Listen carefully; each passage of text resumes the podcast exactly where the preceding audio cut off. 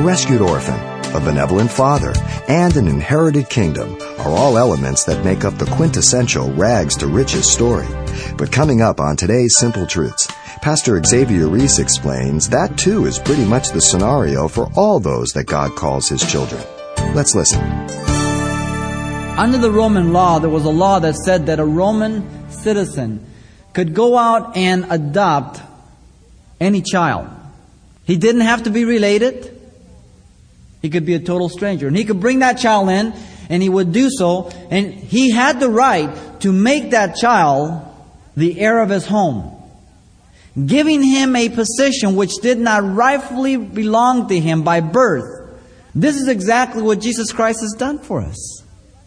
We who were not rightly his, separated by sin, he says he has adopted us. That very same word that is in Roman law is used by Paul. And he has made us his children and given us an inheritance. Now we are joint heirs with Jesus Christ, Romans 8:17 says. You know what joint heir means? That means that everything is split right down the middle. everything that the Father has given to Christ is mine. Interesting. I don't even have the mind to understand that completely. The scriptures gives us a little glimpse of that. He says that we are kings and priests. We shall be exactly like him, the scripture says, when we see him.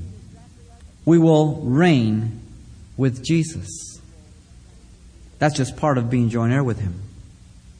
But not only that, we are heavenly citizens and look for a city whose builder and maker is God.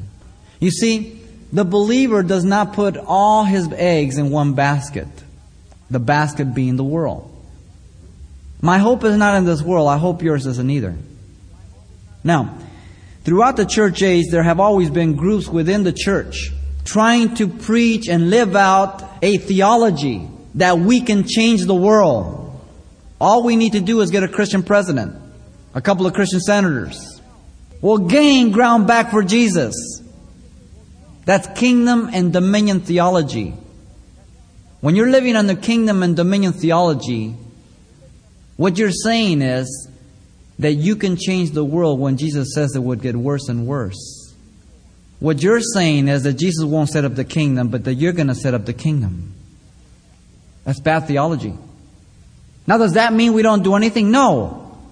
But whatever I do, I do because it comes out from my theological perspective and what the scriptures teach, and I do it as responsible in this world, but never thinking that I'm going to conform or reform the world. God has called us to transform men and women. And in that process, those men and women will affect the society, but never thinking that we're going to change the world and it's going to get better and better and better and everybody's going to be Christian. That's bad theology. Our citizenship is in heaven. We look for a city whose builder and maker is God. You've been listening to Simple Truths with Pastor Xavier Reese, a daily devotional of the enriching and precious truths found in God's Word. We appreciate you listening each weekday at this time, but you can hear this program again by following the radio listings link at CalvaryChapelPasadena.com. For more on the other ministries at Calvary Chapel Pasadena, visit our website. There you'll find information about weekly events, Pastor Xavier's messages, even online booklets in English and Spanish.